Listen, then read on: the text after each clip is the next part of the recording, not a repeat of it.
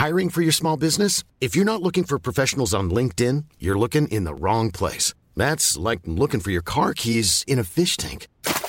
LinkedIn helps you hire professionals you can't find anywhere else, even those who aren't actively searching for a new job but might be open to the perfect role. In a given month, over 70% of LinkedIn users don't even visit other leading job sites. So start looking in the right place. With LinkedIn, you can hire professionals like a professional. Post your free job on linkedin.com slash people today. Ready to pop the question? The jewelers at BlueNile.com have got sparkle down to a science with beautiful lab-grown diamonds worthy of your most brilliant moments. Their lab-grown diamonds are independently graded and guaranteed identical to natural diamonds, and they're ready to ship to your door. Go to BlueNile.com and use promo code LISTEN to get $50 off your purchase of $500 or more. That's code LISTEN at BlueNile.com for $50 off. BlueNile.com code LISTEN.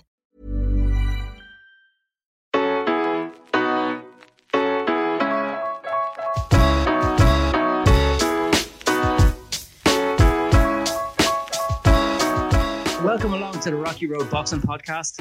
I'm your host, Kevin Byrne, and today we are joined by a man with a CV of, of opponents as stacked as anyone in modern day Irish boxing. Three boxers this guy fought went on to tango with Canelo Alvarez, unsuccessfully, I might add. Two did battle with current middleweight champion Demetrius Andrade and came out the wrong side. Another of this man's opponents felt the wrath of Artur Beterbiev's raging Russian fists, while yet another found himself stuck in a matrix created by Andre Ward with little or no chance of getting out alive or getting out getting out clean, I should say. Outside the ropes, today's guest has experienced his fair share of ups and downs. But the last time we spoke, he was living his best life as a family and businessman, with boxing firmly in the rearview mirror, having set himself up in a business he's dedicated to today. So it's a big welcome to today's guest, Belfast boxer Tommy Tolan. Tommy, I don't think you've told your story too often, and it's a good one. And I don't think you've done any podcast before either. Would I be right? Absolutely, hundred percent. I haven't done spoke at, at all about you know, my boxing career at all. Not not to anybody at all. Nobody. It's a it's a fascinating one because you look at the guy you look at the guys you fought. So many of them went on to become world champions, and uh, and there were so many there's so many great fighters on your CV. Absolutely, hundred percent. I mean, I mean, I fought the best the best in the world. I mean, um, some of the, some of the, some of the time frame that we got to fight him and do the power the power camp was was sort of like you only get something like a week. Sometimes you only get three days. Someone, but I was always training training away, and I was always taking over. But yeah. it was never too far away. What are you talking about? I was getting the camp prepared for a fight. Didn't really get any time at all. Just just the main thing was to do was to make weight, and that's yeah. the truth. Bring us back to the start, Tommy. Where were you born and what year were you born? Right, I was born in Ballymurphy, um, 1971, 4th November, 4th November 1971. Oh, Ballymurphy, 1971, like uh, 1972, tells its own story. Absolutely, 100%. I mean, I mean, my own father was um, was interned um, in October. Um, he was released three year, three and a half years later. So I didn't see my dad till I was um, three and a half. Um, so in that sense of, I mean, my mother, mother growing up in the Murph, mother had five kids. Um, for zero income and, and coming, she had to go to go to jail to see see my dad who was interned and uh, so they bring up food parcels and stuff to him. So, so it was a very, very hard life for us growing up in the in the district. You know, I mean, with nobody in incoming from to provide for ourselves and my mother and the household. You know, I mean, it was very hard, struggling, hard times. Not just for of ourselves, my own family, but a lot of families within the, within within within the Murph.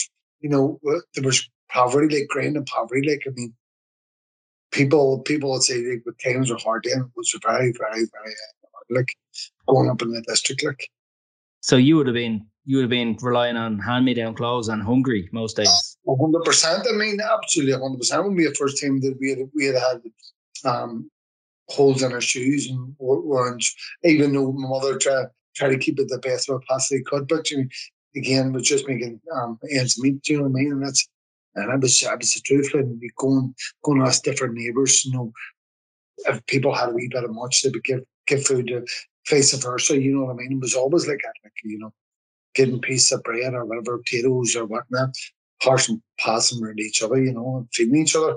The community spirit up in up in up in the Murph, still to this very day is is phenomenal. Like you know, they're definitely they're great people. Like, what was it like when your dad got released?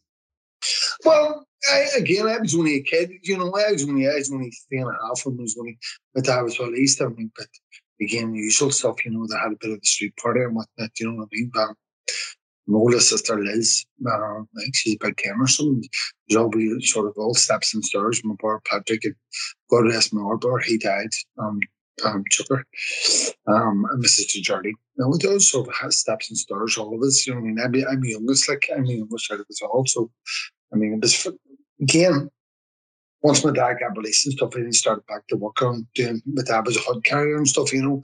But um, my dad would have been like, you know, a big, big man, like a big hod carrier, um, involved in building sites and stuff. And, you know, he done a bit of door work in, in the local bar and stuff. And it was a big strap man, like, and very hardy, hardy, hardy man, like, you know. Yeah.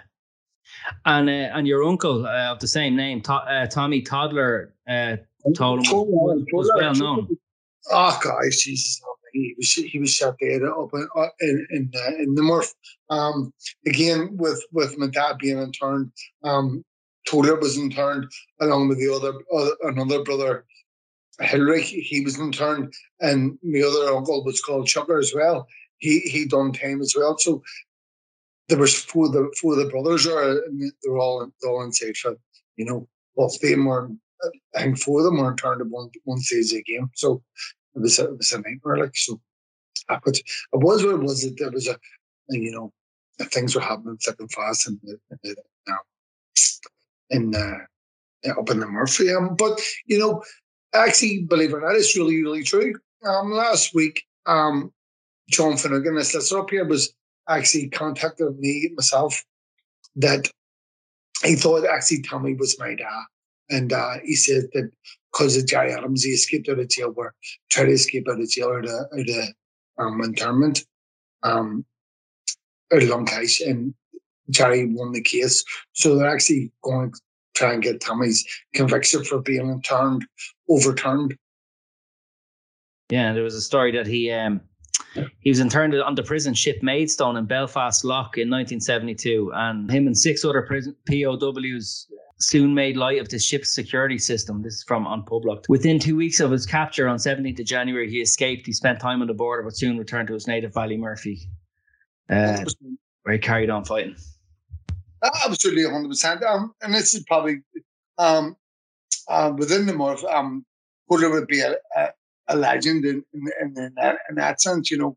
I mean, there was him and another guy who escaped off of me, someone called Jim Bryson, who would be legendary within within the within the district um, for fighting the Brits. It was non-stop. Where, where him and um, Jim were, um, from a Brits point of view, were to be shot dead on sight. Mm. Um, that, that I was just the way it was with him, and you know. Um, but it's actually, you know, it's just true 100% that Tommy was actually shot dead in Ballymurphy on my sister's birthday, my sister Liz's birthday. He was buried on my other sister's birthday, Jordan's birthday. So on the 17th of, of January, it, is, it was 50 year anniversary. So on the, on that on that day, believe it or not, you know, on the 17th of January, my other son Finton was born. So there's the guy going, listen, do you know what I mean? So I mean, it's uh, I mean, within the district, Tommy's a, Tommy would be Tommy Tolan would be a legend, like in Toddler. Yeah. Everybody calls him Toddler because you know my dad was called Toddler. It's like being called Tolan, being you know, it's like Murphy being called Spud. Do you know what I mean? Yeah, of course. Yeah, yeah. Or Christie's or all Gates down in Dublin.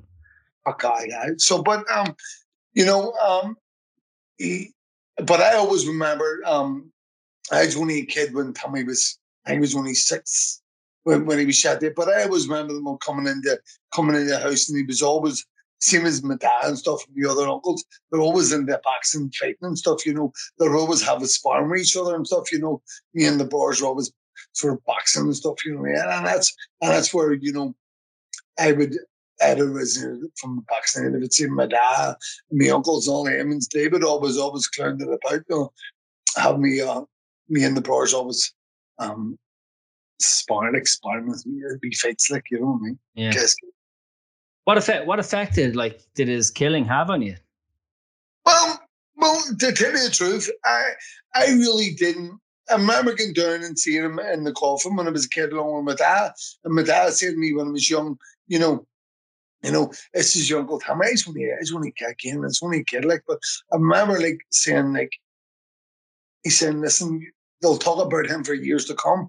And I was going, that's a young kid. But I remember um, the lads from uh, the farm party outside the house and stuff, you know, at my granny's house.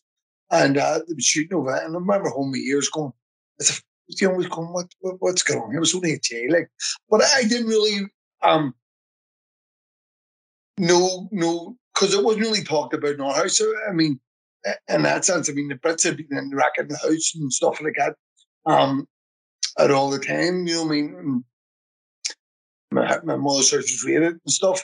And she, she says, remember, um, more telling me that, you know, that the Brits were in looking Tommy and, you know, my dad was interned and um, I was up, I was up in bed in the cat and she did uh, the rest for Tommy Tolan, uh, I said, he's up the stairs.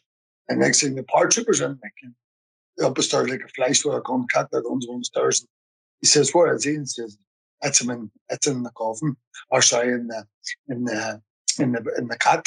And, uh, just went mad, like, wrecked the house even like, so, I mean, but I wasn't really aware of, of, of Tommy's death till I get, get get older stuff. Do you know what I mean? I mean, if I had been stopped in the street by Brits in the caps, and my friend would have been Paul Bryson, one of Jim Bryson's nephew.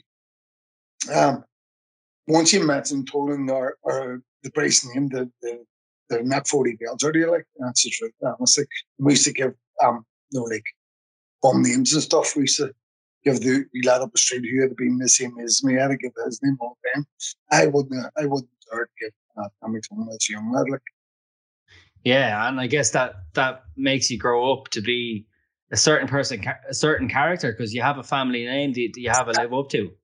No, absolutely. You know, but I mean, I was, you know, regarding you know my family and stuff, and um, my brothers and you know, my sisters and stuff. I mean, we were. It was never ever.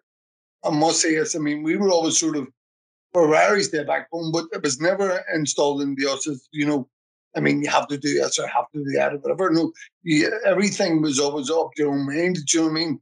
Um, um, regarding the, the school end of it, we're going, going to school. To school, and mean this from bottom heart. Like, I mean, um, we when we went to school, you know, the kids in the Murph um, were going there to get fed and stuff. You know what I mean? People went to well, went to school, whatever. We went to school, we were getting a good square meal a day, you know what I mean? Getting something to eat. Um, and and not just speaking for myself, but I mean, the kids going up in the street, like, it like I'll go back and say it again, it was kind of poverty, like, absolutely 100%. Like. What were your uh, prospects as, as a young teenager? What were you interested in? Did you get, bought? did you, were, were you into sports young or were you looking at getting a trade at a young age or what was it? No, 100%, but Jesus, you know, I played Gaelic football and uh, we went to um, Christian Brothers School and um, there was um we played Gilly football and there was a there was a wee local team who was um was called Ballymurphy itself. Um so we used kick football there and you know and to tell you the truth, well, as kids all we were doing was stones, throwing stones and battles at the at the Brits and every time we got a chance there was always um there's always something happening in, in the in the district like and that's that's been honest. There's always Ballymurphy would have changed in a heartbeat. Like, you know what I mean? One thing and being quiet, the next one, there'd be an uproar, there'd be, there'd be shooting or, or, or bomb going off or whatever. It was always, always, always, um, it was always electric. Like. Yeah. So were you, um, obviously you're playing, you're playing sport, but were you politically active as well? No, no, in that sense as a kid, no. I mean, we'd have been, we'd have been, I mean, obviously with Stones and, I mean, it, it, and not going to name names, but you know, you had you'd have seen the local lads running about the district. If you'd have seen the seen the the, the, the Brits are coming about it, I mean, you let them know like if it's in the district, like you know what I mean. So that's in that sense, that's that's the way it was. You know I mean? Just that. It's going up in the district. I mean, it was either you played football or, or, or you won the boxing or uh, the kids joined the army, and I was like, it's, that's the truth. Like. Where did boxing come into the story from you? Obviously, you've seen your father and uncle sparring. They had you guys sparring, but what oh, about competitive fighting? I, I joined the local club, which would have been called Corpus Christi at the time, and um, I loved it. Like I mean, it was brilliant. Like all of us went down, and the local trainers would have been um, a guy called John Ennis, um, uh, Cecil Adams would have been there, and uh, Patsy would have been there. So and Kid Callan got us so as well. They, they were as well. So they were always was like a, it was like a youth club, Corpus Christi youth club down the bottom of Ballymurphy Road. So we had been there in our, you know, had a great crack, like, you know. Mm. And then the club club actually had finished boxing that young. Um it closed. It just closed. The boxing club closed and it's a bad, bad, you know, bad for the district because uh, there was loads of champions out of it stuff, you know. Yeah. But like I think you, you had your pro pro debut in 2001. So you're you're 30 years old by the time you get started. Is that right? No, no, no. I joined St. Anne's, right? What what happened was right. I think it was about I was about 18. I joined St. Anne's and I was fought. I won the the anthems, right? Intermediates. I beaten the Ulster intermediate final. I actually get beat, believe it or not, it's true, in the Irish intermediate final in, in Dublin. Um, a guy from, I think it was a guy from uh, beat me in the final. But two previous opponents, I actually stopped the two of them. Um, I had fought twice in the one day. And, uh, and then I was boxing was, under Paddy Graham and Larry Graham. Paddy Graham, I Paddy Graham won Steve's game. I think, I'm not too sure. Paddy was a pro. Paddy so, was British champion, wasn't he? Oh, yeah. So he was my coach. And Brendan Fallon, absolute superstar, along with his boy Larry, Larry Graham, up in. So I was there and I got beaten um, intermediate final. And um, see, believe it or not, this is true, right?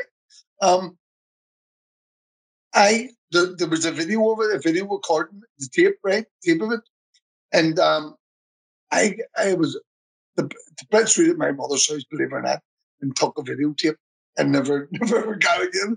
I remember watching it as a young kid, you know, it was young pup like um, but uh, the Brits at the house and took took took a. And so I've been trying to get the video tape of it and I've no seen the hair like the no show your kids and stuff, you know what I mean? As a young lad fighting. Like that'd have been only like I was maybe eighteen or nineteen, like when yeah. kid, like. So, um, and then what happened was. If you're looking for plump lips that last, you need to know about Juvederm lip fillers. With Juvederm Volbella XC and Juvederm Ultra XC, your lip look, whether it's subtle or bold, can last up to one full year with optimal treatment and no additional maintenance. Find a licensed specialist and see if it's right for you at Juvederm.com today. That's J U V E D E R M.com. Add fullness to lips in adults over 21 with Juvederm Volbella XC or Juvederm Ultra XC. Do not use if you have severe allergies or a history of severe allergic reactions, or if you're you're allergic to lidocaine or the proteins used in Juvederm. Tell your doctor if you have a history of scarring or taking medicines that decrease the body's immune response or that can prolong bleeding. Common side effects include injection site redness, swelling, pain, tenderness, firmness, lumps, bumps, bruising, discoloration, or itching. As with all fillers, there's a rare risk of unintentional injection into a blood vessel, which can cause vision abnormalities, blindness, stroke, temporary scabs, or scarring. For full important safety information, visit juvederm.com. Hiring for your small business? If you're not looking for professionals on LinkedIn, you're looking in the wrong place. That's like looking for your car keys in a fish tank. LinkedIn helps you hire professionals you can't find anywhere else, even those who aren't actively searching for a new job but might be open to the perfect role. In a given month, over 70% of LinkedIn users don't even visit other leading job sites. So start looking in the right place. With LinkedIn, you can hire professionals like a professional. Post your free job on linkedin.com slash people today. Hey, I'm Ryan Reynolds. Recently, I asked Mint Mobile's legal team if big wireless companies are allowed to raise prices due to inflation. They said yes. And then when I asked if raising prices technically violates those onerous two-year contracts, they said, what the f*** are you talking about, you insane Hollywood ass?" So to recap, we're cutting the price of Mint Unlimited from $30 a month to just $15 a month. Give it a try at mintmobile.com slash switch. $45 upfront for three months plus taxes and fees. Promo rate for new customers for limited time. Unlimited more than 40 gigabytes per month. Slows. Full terms at mintmobile.com. That would have been, maybe I've been, no, I wouldn't have been, I've been 20. Uh, right? And then I left boxing again. I caught up in the world again. I got caught up in the world. Uh, and I was trying to sort of keep the balls in the air all, all the one time and, you know, trying to box, do what I was doing and, and no time at all for sort of in that sense. So it's snookered. Um, Yeah.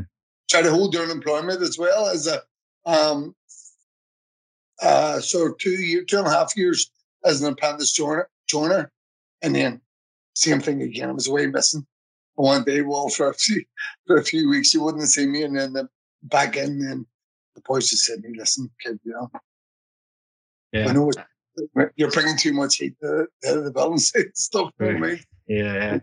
I was away again, um, away gone. So, So would it be fair to say you spent a lot of your twenties in, in in sort of in trouble with the authorities for various activities?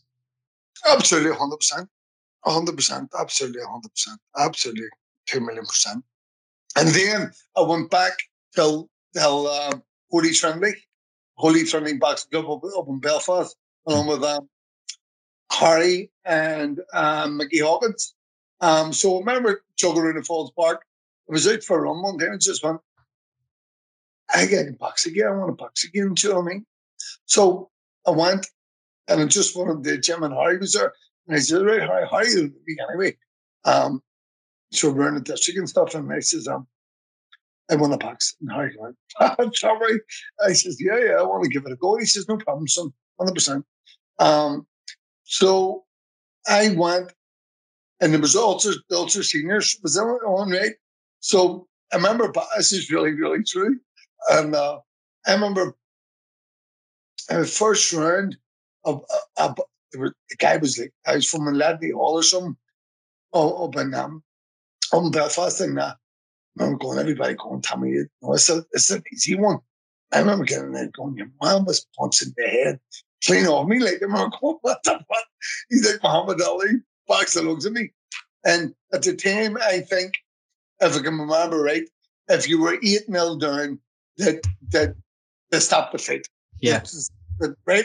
So so I went back to the corner. I think it was like a 4 0 down. I'm going, Jesus. And Harry Hogan says, Tell me, what's going on? I says, Harry, he's like late and he's, he's brilliant. Like, and uh, I says, Okay, well, let's go.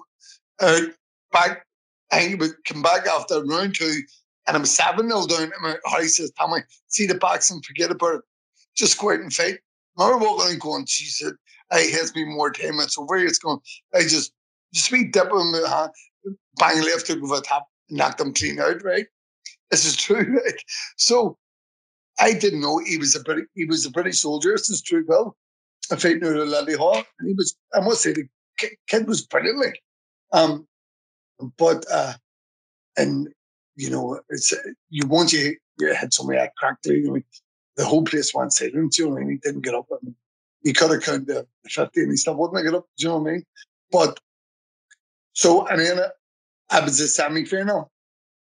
And I was a semi final and I boxed um, Conal Carmichael, the big Conal, Yeah.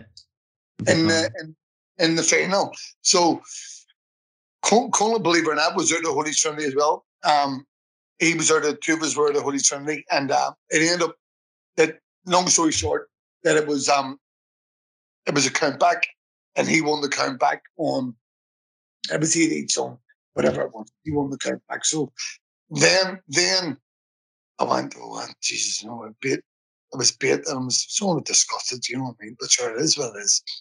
But there was a trip till we went to America, a Holy Trinity first, and where it was, we went to Philadelphia. So I went along the trip to Philadelphia, and it was, I mean, the boxing team was phenomenal then, you know.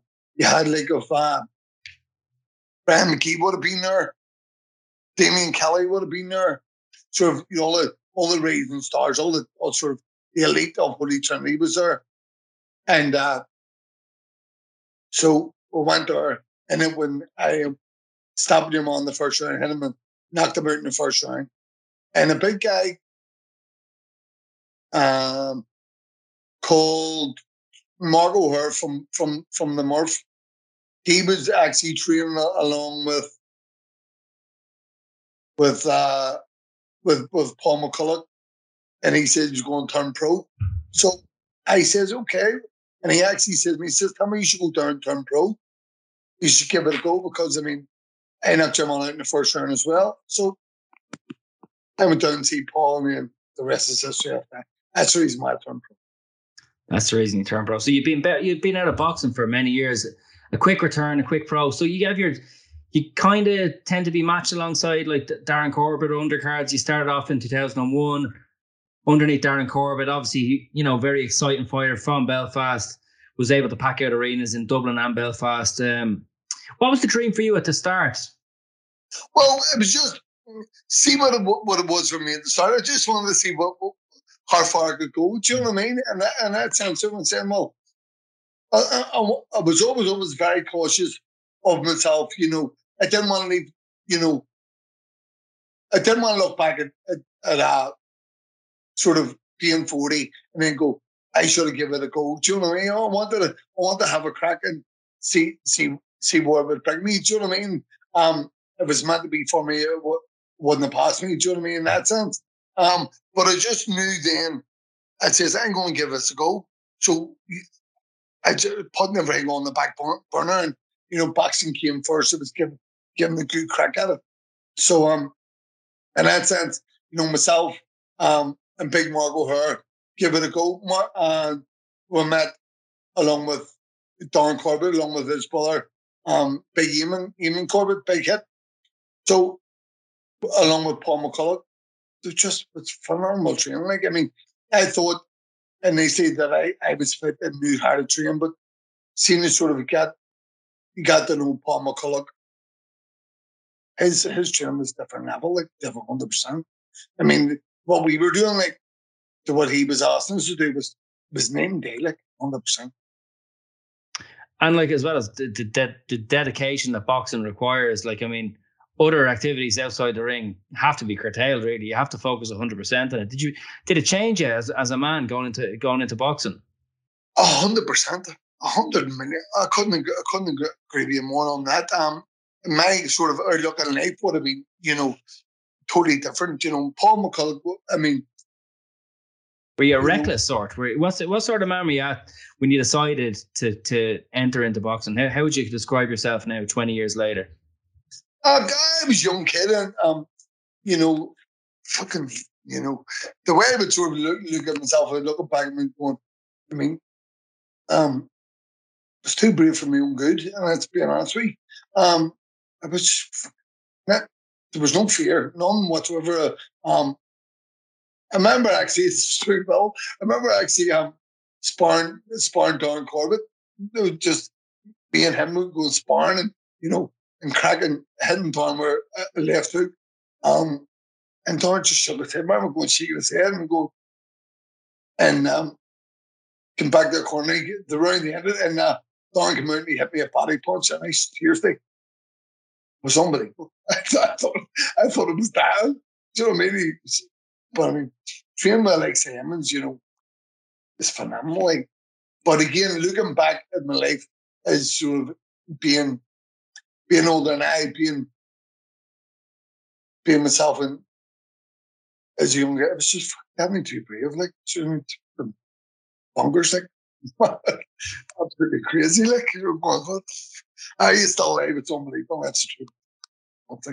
Yeah, because like you're promising you're promising professional career. You go three and two between kind of um, November 2001 and your your fight uh, in May 2005 at the national. You started off at the national stadium, and uh, not not active again till April 2003. A little bit of time out of the ring, but then you fought three times that year, two wins and a loss, losing on a matchroom bill to George Robshaw at the Ulster Hall. That must have been a like a devastating setback.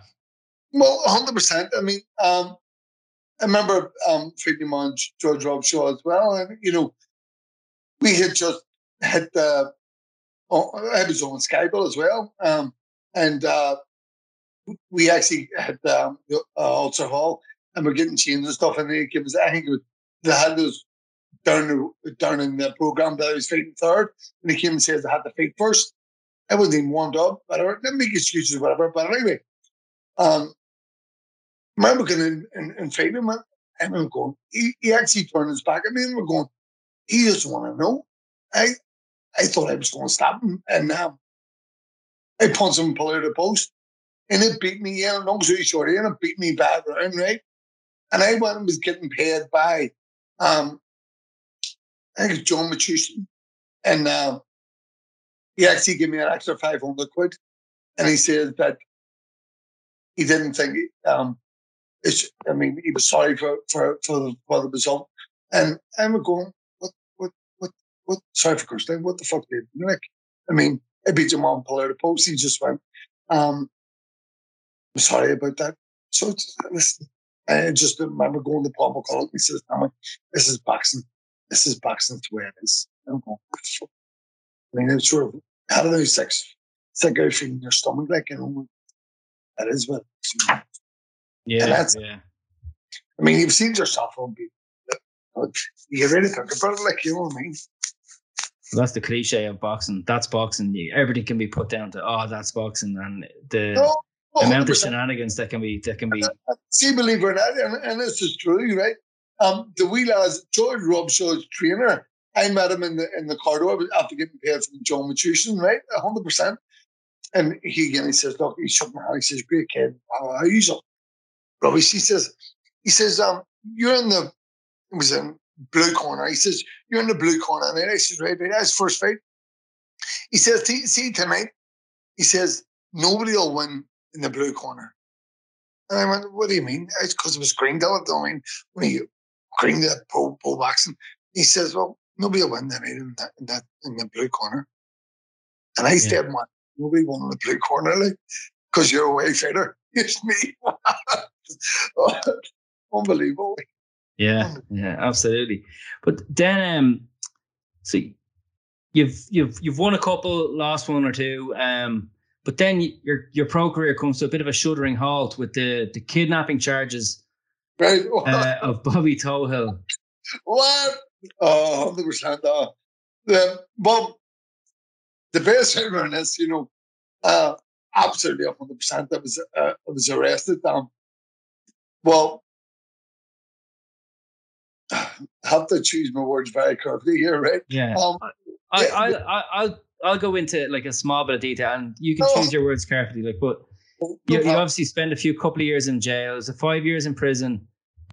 Oh, and a, a couple of years on the run. Well, we're on the run. So couple, we're, we were down um, down down in um, down the Free State, down here in Woods for, for a while. So. I went, yes, you know, I mean, this is this is madness. Like you know, you need to go and bite the bullet here. See, I can take it in the chin. Do you know what I mean? So I just went, I can get back to Belfast. You know what I mean? back. You went back. That's when you faced the music, effectively. Is that it, or? Number seven, no, what is it? One of one of mates, we actually were up in up in the city, and it's just, I must say, uh, uh, we are up in the city, and I think one of the mates it was like a uh, commemoration for one of the mates, and uh, he had died, got us, so he died of cancer. He spud, and uh, we went up with a mate, and he's also everybody saying, "Get you back," and he's up, he's no, no chance. So I up getting left back to Dundalk, in, the, in Dundalk for only walked in the bar along with three of the mates and um, and one of the co-accused was um, Duncan, my mate Jared McCrory. So uh, I says that um, Jared, Duncan, I get back to I get back to Belfast. You remember tell me what? I said, I'm going back to Belfast. I hate this place. This is nightmare. And he went, all right. He says, let's go. up. We're back in the city, up in the up in the Murphin in the barn. You know, you know, alarm bells are going off everywhere. Me and him sitting in the bar were, were wanted and all that stuff on the gallop. So I just went, fuck it, let's go. And American down, down in a house in the Morphin, a safe house in the Morphin, and uh, get up the next morning and uh, uh, mate picked us up. Uh, actually, it was uh, Duncan's brother, Alec, picked us up and uh, we were driving to uh, where were we? Springfield and the cops were us. And Alex says, "There's um, how many cops are behind us here?" I said, "Well, sure, it is what it is." And uh, Duncan would have been a red light anyhow, you know. So they stopped the car and guy says, "That's it." I stopped. They said to Duncan, um, "All right, all right, all right, all right, Duncan." And he went, "Don't call me Duncan." I think he called him Gerald or something, and uh, your fake ID and all that sort of jazz license and all that rubbish. And uh, so he gets out, and then uh, this is true, Bill. And uh, so next thing was I gives up all my ID and license and all that jazz. And uh, the cops going, is, uh, is Tommy Tolan or Harry Simmons? And he went, no, no, no. It's not that uh, it's your man here. And uh, he was banished, they called me. And uh, so he give Alec the keys back in the car. This is, and uh, so Duncan had I was talking to Duncan, he had the laboratory eyes on him, you know what I mean? Going, fuck. So he can back me. I, I, as a young kid, I, I get TT in my hand as a kid. And uh, he said, pull up your arm, left arm with it. Had TT and he, he says, uh, when you go, tell me. So I said, well, this is, this is history, you know. Rest is history, yeah. A big, a big um, hullabaloo in court. I think you were represented by Joe Brolly, isn't it? The, the former Derry uh, Gaelic footballer. hundred percent. Cracker. Absolute superstar, superstar. He did well by you. Ah, listen, Joe, Joe's Joe. Do you know what I mean? Um, you know, um, Joe's a record. Do you know what I mean? He's anything sort of.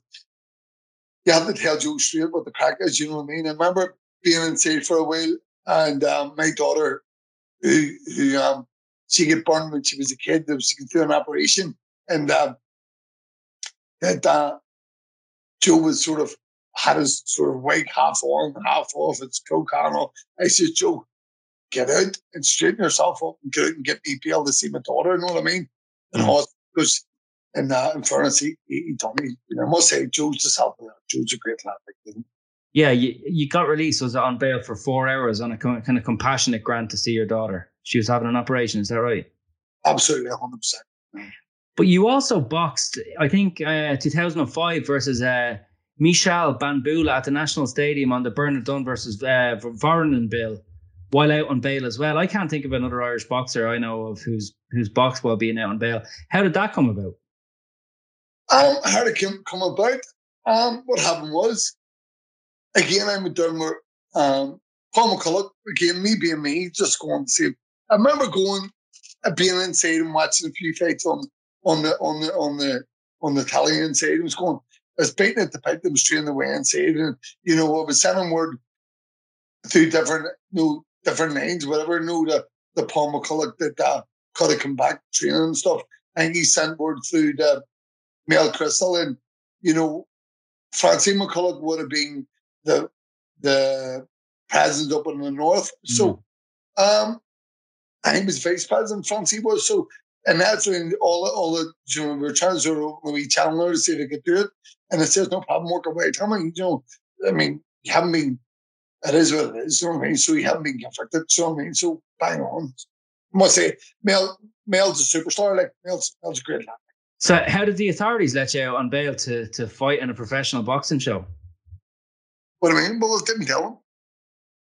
Ah, Right. Yeah. Okay. So you're out on bail and you just you can do what you like. Yeah. I was, I was out on bail. I didn't uh, listen. And going to say I'm like yeah. I mean, who it is or what I'm doing. I mean, I mean. Were you allowed technically leave the jurisdiction? I didn't tell them. Yeah. That's the truth. I, you gotta you gotta earn. You gotta earn.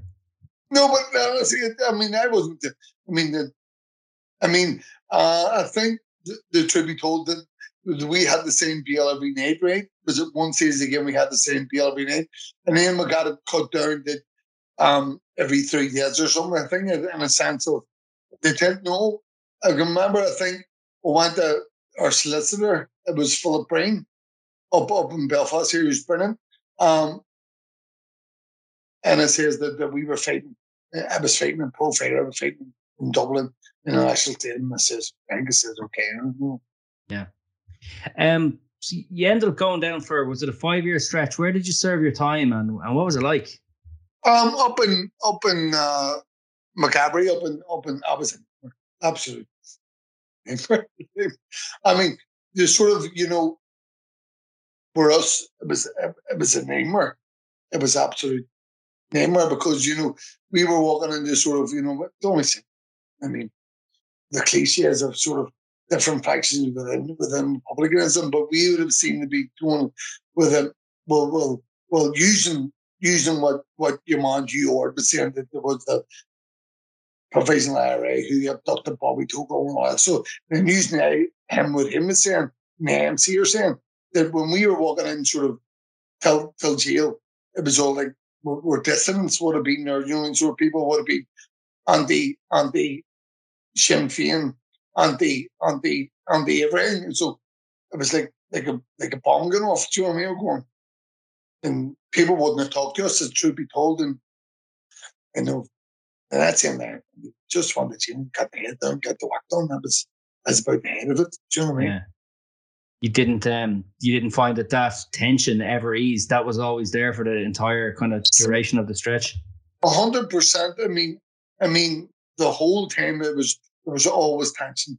I mean, I mean, and and, and but at the end, of the day, we started doing the big big things that were down. I mean, trying to break a jail structure down, so people do. I mean, and the like of you know, my co-accused would have been two co-accused was was have been in, in before, and so they knew how to break the structures down and stuff uh, of, of jail. Learning making jail easy for everybody. Once mm. it's started to do it's end of an individual sort of thing, you know what I mean? Did you hear of uh, James Scott, the light light heavyweight contender who was uh, doing life in prison in, I think in the seventies and eighties over in the USA, and he fought a number of fights in prison, and he was his regime was incredible. He was boxing as a professional um, boxer while incarcerated. I was listening to a story on the Tris Dixon podcast there recently, and he was doing a thousand push-ups before breakfast and a thousand pull-ups before breakfast, and he was training. And he got to fight in jail, but they, they even set up a boxing program as a way of um, uniting the the warring factions of the Muslim Brotherhood. So there was like Nation of Islam, and there was another one, and they used the boxing program to to unite the different factions. Uh, were, were you training like because you'd been a pro boxer before going to prison, and when you came out in 2010, like you entered into a hive of activity of of fighting. So did you come out? Did you come out oven ready, ready to go from training in prison, or? hundred percent. I was always like I was training flat out inside, you know. And again, I said where the where, where the, the challenge that the Paul and um that I was uh, looking looking to fight. Hundred percent. It was Barnes. It was ready. It was you know. I mean, you're you're living clean in there, and again, as you were planning, he was doing he was doing like a thousand presses. I was doing I was doing I had done a hundred every night before getting to bed. Hundred mm. percent. I had it. It was non-stop. Now, now, sort of, you know, I was see drawing and we learn a bit of the Irish language and stuff, and you know, doing a lot of shallow box and stuff. And it's kids are time and easy. yeah, yeah, of course, yeah. Make your time work for you.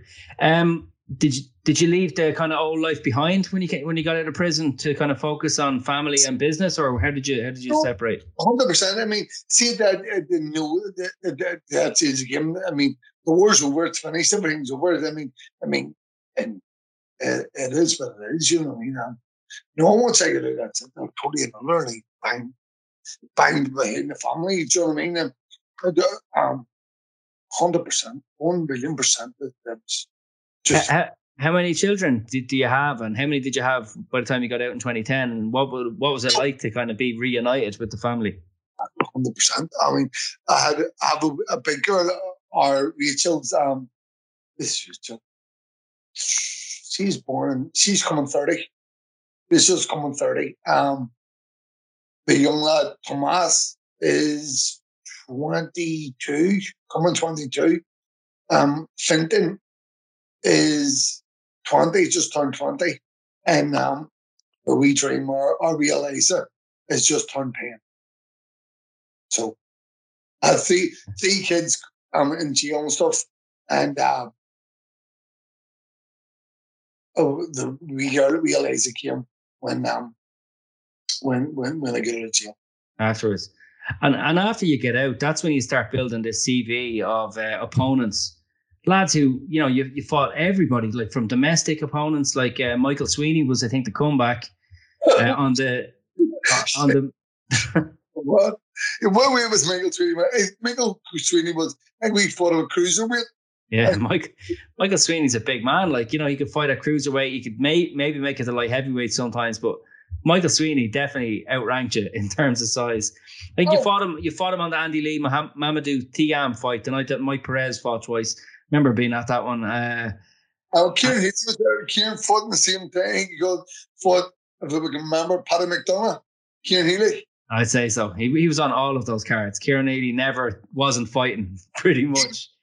He was um he had been my my sort of sparring partner. He made him, but he he had um, worked on with um, Paul, Paul McCullough as well. Cracker. I remember the next one against, uh, it was 2010 also. You're fighting against JJ McDonagh, um, expected to probably go the distance, but maybe lose. I was actually ringside. It was City West. It was the first time I was ever interviewing Katie Taylor, uh, who I believe you go way back with, actually. But we were watching the fight, and then you landed thunder on JJ McDonagh's chin, and he went down, and and the ref waved it off. It was it was one of the knockouts of the year. Absolutely, hundred percent. Um, what happened was we just got the call. Um, again, it was just saying JJ is a sort of up and coming superstar. Um, and what what they were saying was, um, Tommy, don't box him, just get him fight him. Do you know what I mean? I remember going, jeez, he was like lightning. I remember going, what? And um, Jared Jeremy, I was, Jeremy McCaffrey was in was in the corner along with like that, and I'm going um because he was southpaw. I'm just going Jesus, he was he was just go left, left, left. I remember going what, but right hand left it. He just walked clean and it.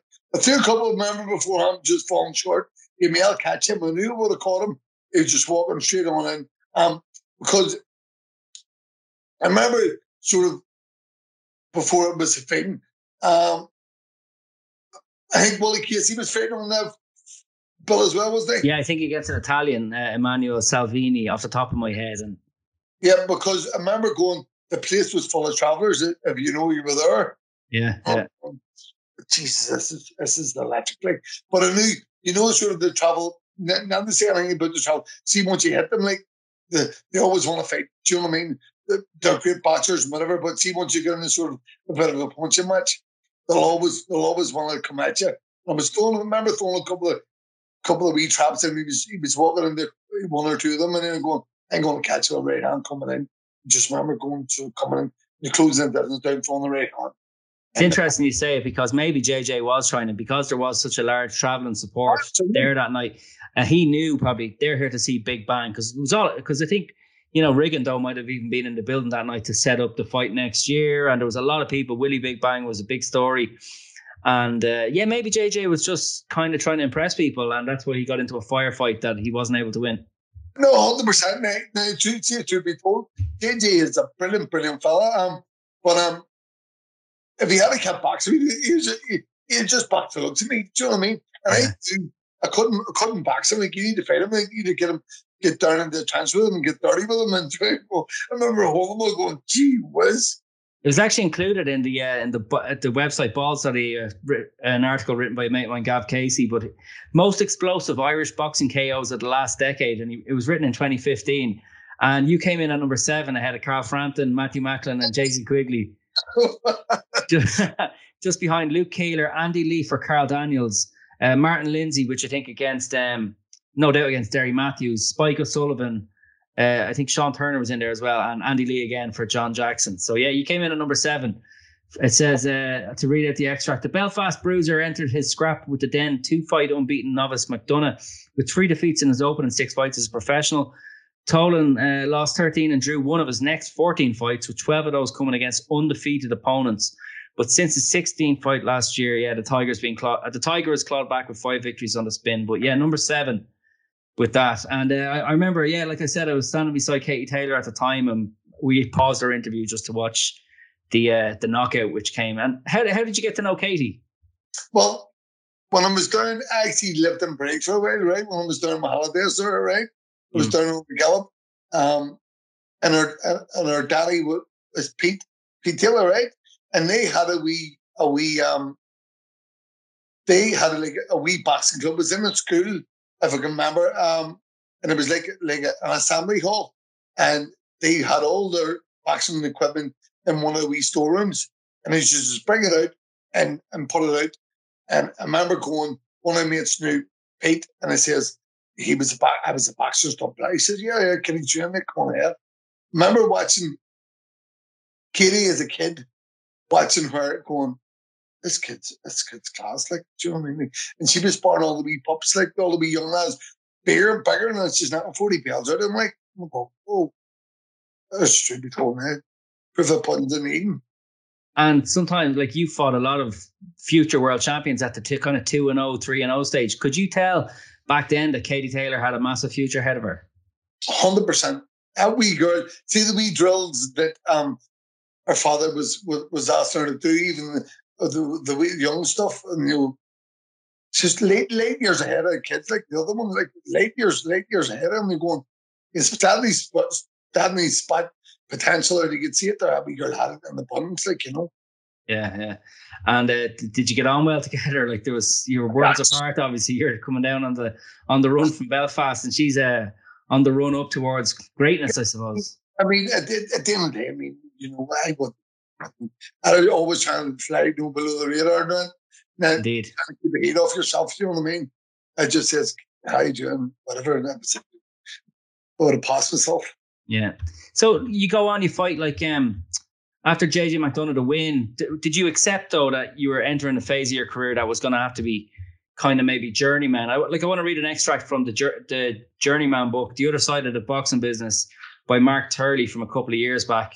He says, in the same way that history is usually about kings, generals, and events of great importance, boxing stories tend to focus on world title nights, champions, and the characters around them, those perceived to be winners and those who live in the shadows of their glory. But what if there were history of foot soldiers or anonymous infantrymen, their struggles, their spirit and humor, of the guys who worked like donkeys, defended the rear, and took bullets without receiving a second look? Is it possible that seeing battles through their eyes would make us view the whole war differently? The stories here come from the wrong end of the fight game where mad blokes with day jobs get clobbered by young whippersnappers for a few weeks' worth of wages, where rings are assembled on top of basketball courts or nightclub dance floors and TV cameras are a rarity. If this was a Rocky film, it would be about Spider Rico. So, like, your next fight, you know, t- there's a couple others in there as well, but like, you look at the guys you fought then in the next run Tony Jeffries, Olympic bronze medalist, you know, Eamon O'Kane, massively decorated amateur. Rocky Field, Rocky Fielding went on to take a world super middleweight title. Fought Canelo. Billy Joe Saunders, you know, fought Canelo, had a great career of his own.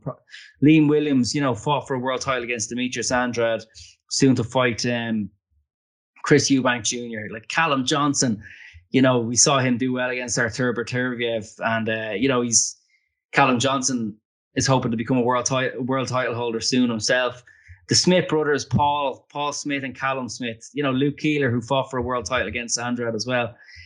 Did you accept a journeyman role at the time, or did you, or did no, you? No, no, absolutely not, not, not, not at all. Um, at every time, you know, it's just knowing, knowing your heart and your soul that you have the thunder. You, you, one punch, you can knock somebody dead in a heartbeat. I mean, you, you proof of the pudding is is a name. I mean, you had JJ's his lights in a heartbeat. You hit anybody on the chin, irrespective of who they are, you you put their lights out. And it was always conscious that, you know, I knew it could work well their body. And I just knew knew if I'd seen them in any shape or form that I could I could get it on, that I could hit them. I wasn't just going there to make up numbers. Do you know what I mean? I was there to fight. And that's why that people were giving us the opportunity, to like of um, you know, promoters and the matchmakers were phoning us all the time.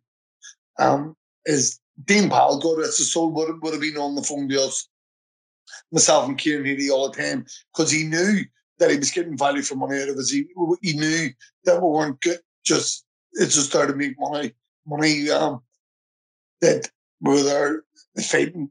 Mm. We were, we were sleep and we fought the It might be none of my business, but uh, which which fight of them all paid the most? Your call. Out of them all, would have paid the most. Callum Smith. Callum Smith was very good. Callum, Tony Jeffries again was brilliant. going, what? I remember going, the money was brilliant. We go, Jesus, brilliant. Happy days, yeah. Well, he he didn't like you though. You caught him with the head, and I, I saw him on oh. social media calling you a P R I C K. Yeah, hundred percent. But I mean, I mean, uh, uh, honestly, like now it seems him. You know, I have no ill, ill feeling to him. I hope he does all the passers. Oh, he's on he's on the LA. I think is he doing boxer or something? Is he training people? Is he? Yeah, he is. Yeah, he's a celebrity trainer. Does YouTube, so, social media stuff. He's made made a good career. hundred percent. But you know, he, he was he was thirty years anything to me, and I'm going the season, and he was being trying to hold me, hit me. And I'm going, listen, that right? I cracked my head. you know I mean? I have no no problem whatsoever. But I remember taking the eye off the ball for it was like hundredths of a second, and boom! That I remember being on the arse going, Jesus, what just happened there? Do you know what I mean? That's how quick that happened. I remember looking at his eye, I remember seeing his eye being ripped right open, going, Whoa. And I looked at it and boom, next thing it was on the attack. Do you know what I mean? And I, I heard that the referee was about to stop a fight because of the cut in his eye.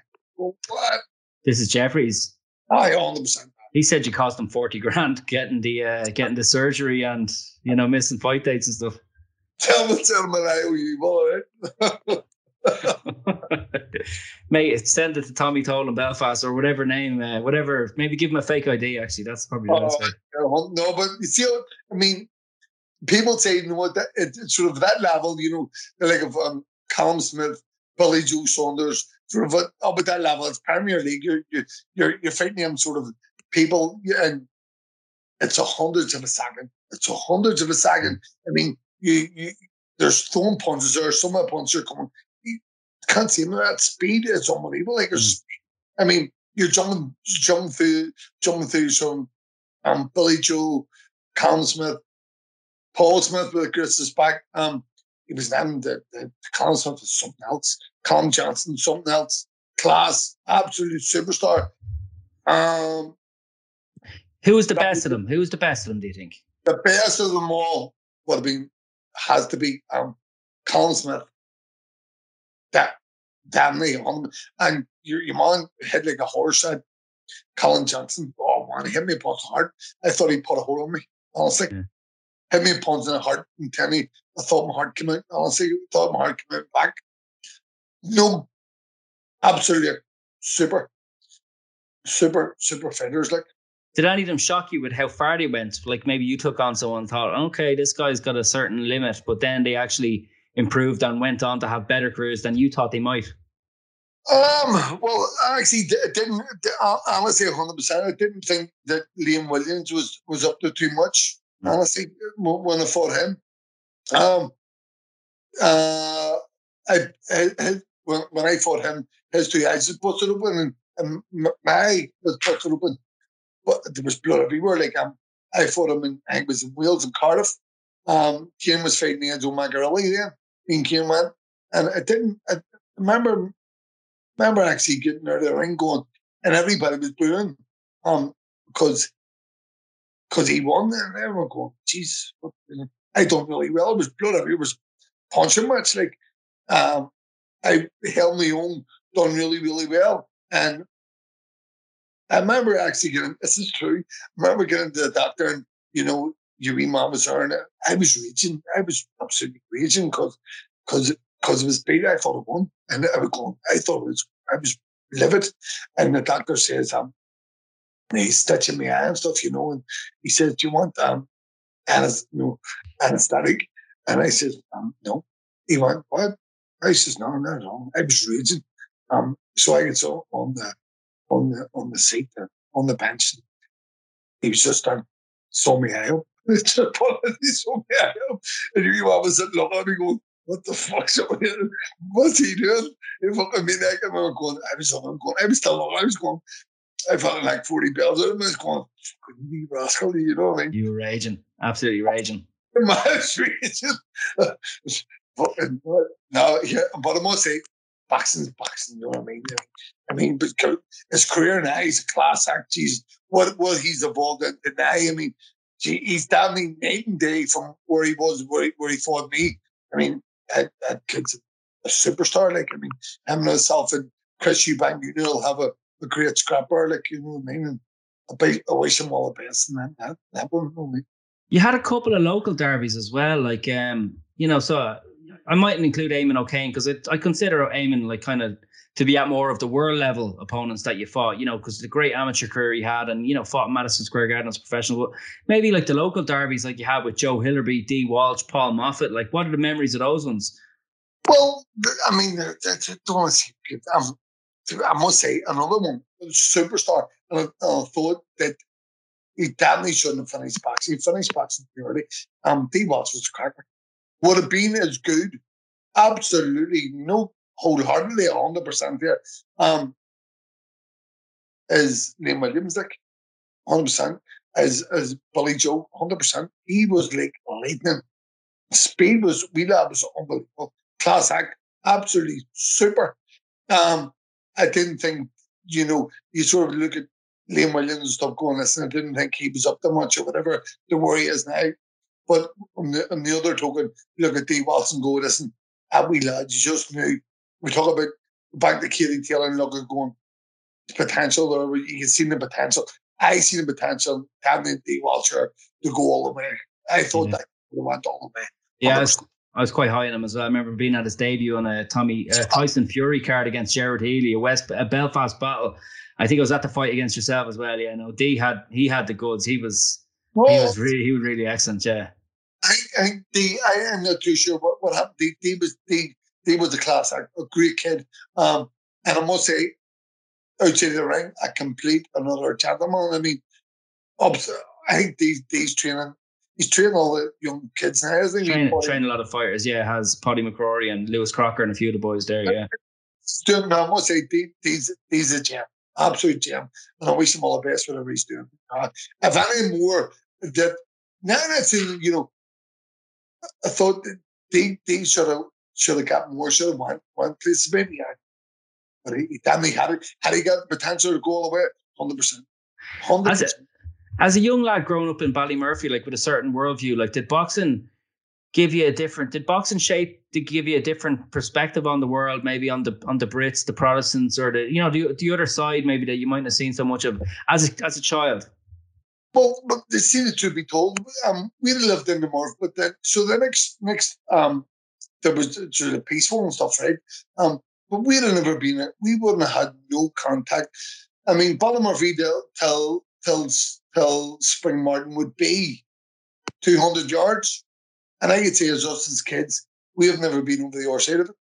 No, we had zero contact until until there was a U club in Ballymurphy called the Ballymurphy Tenants Association. That I went away when I was a kid to Holland with, with the Protestants. We met. There was like a connection with with, uh, with the Shankill and and um, Ballymurphy Tenants Association. So it was like it was like you children brought brought kids there away, and I was brought to Holland when I was a kid. There was I was like, like ten or twelve of us brought across the Holland. Um, so I went there with a Patterson, and um, we we stayed we stayed there for three weeks in uh, in uh, in Holland. We it's called Tiel in Holland. Um, I lived in a in a house with a we call them Vinsolans, and I was in contact with, with them. But the mother and father have died, and the the young lad's called Pierre Kian. Um, so I would be in contact with him, and regularly. You know what I mean? I went back. I have went back sort of over the last like years and seen them and stuff, you know what I mean? Seen the song and stuff, you know. Just saying. They wanted me to go there and live with them as a kid, believe it or not. They wanted me to go and live with uh, at at the end of your career, like um, you know, you'd, you'd you'd been in a lot of tough fights against a lot of tough guys, and maybe there would have been people saying, "All right, it's time, Tommy, to uh, to hang him up now. You know, you've done enough." But you you went down the BIBA route, I think, or the BIBA route, and you won six in a row. And you know, you you probably you went out on a high. How was that experience for you? Is it semi-professional, or what was it like? No, hundred percent, Jesus. You know, but um, what it was um that who, who was in contact I forget who was in contact with me. Um, what do you call Lee? Lee Murtagh and David Walsh and all were involved, weren't they? And, and what do you call the the, the? Gian, Giancarlo, is it? No, forget his name. Gianni Carlo or something. Yeah, his, his name escapes me. But anyway, it'll come to me. Anyway, so he was in contact and he says, Tommy, um, we're looking at the fight and blah, blah, blah. And I went, what do you mean? They're offering me money and I'm like, well, what's crack? But then I remember going like, you know, can I can I have it crack this? See see what it's about. I went, well, let's go. Um I fought who did I fight? I fought The big one was Phil Phil Townley, wasn't it? That was the big one. I must say, as brave as a badger, right? I fought Phil Townley in um in the Dabneys. Um and you know, God is so my brother, right? Um was uh was he took it and sort of like he was matchmaking and stuff, you know. I'm trying to think your man's name, who was the president of it. Forget his name. But anyway, um, but th- there's a bit of history as well as well. Phil's a superstar, I like Phil. But Phil Phil used to be he was a British soldier. I said, you know what? No, he used to be a paratrooper. this is true as true, Bill.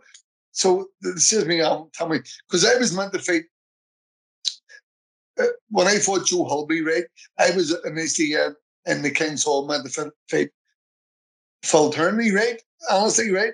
So something happened, didn't know. So fell through and fought Joe Hulby. So it came to me that um, the fight Joe Hulby.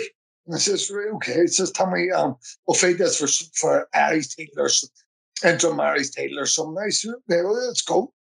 And then uh, I said, okay.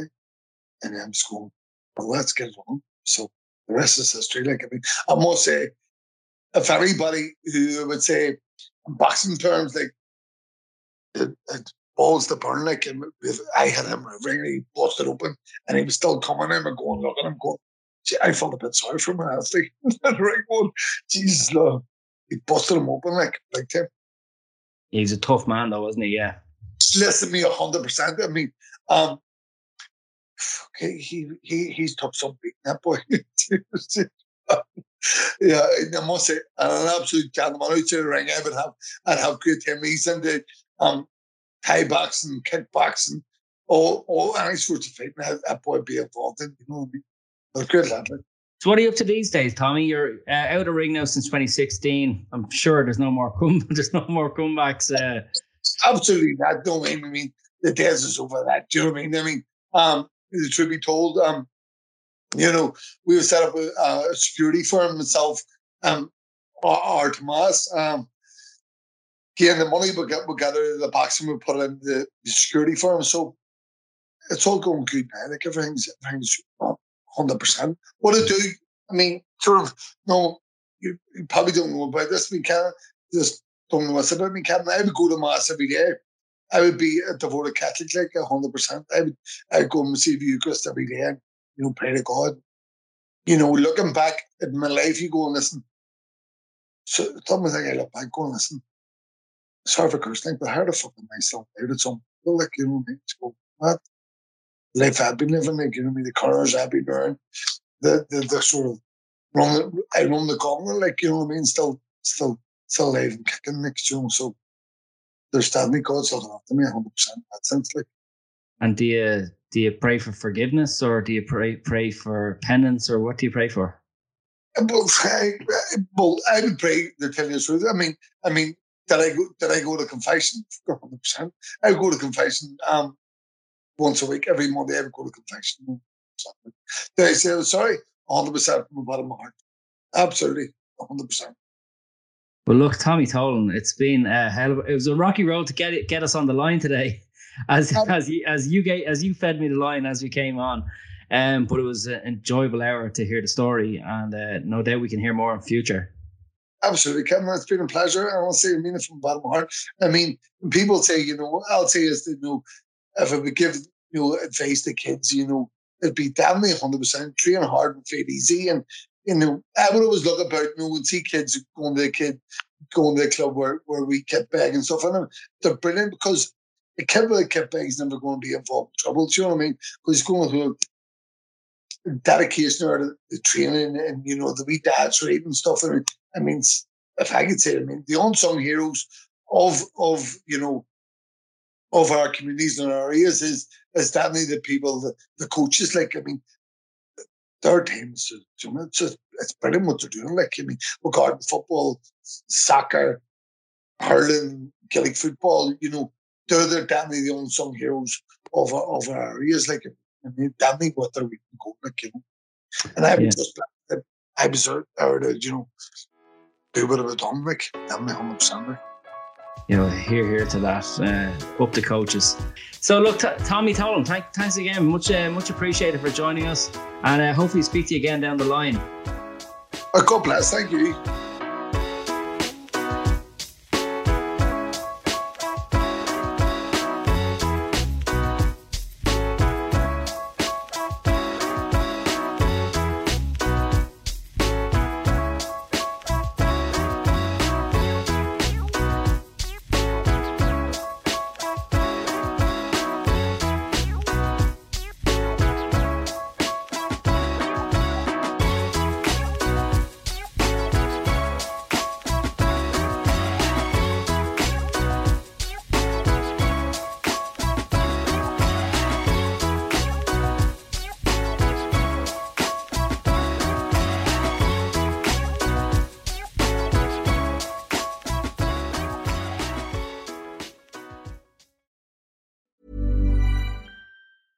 Even when we're on a budget, we still deserve nice things. Quince is a place to scoop up stunning high-end goods for 50 to 80% less than similar brands. They have buttery soft cashmere sweaters starting at $50, luxurious Italian leather bags, and so much more. Plus, Quince only works with factories that use safe, ethical, and responsible manufacturing. Get the high-end goods you'll love without the high price tag with Quince. Go to quince.com/style for free shipping and 365-day returns.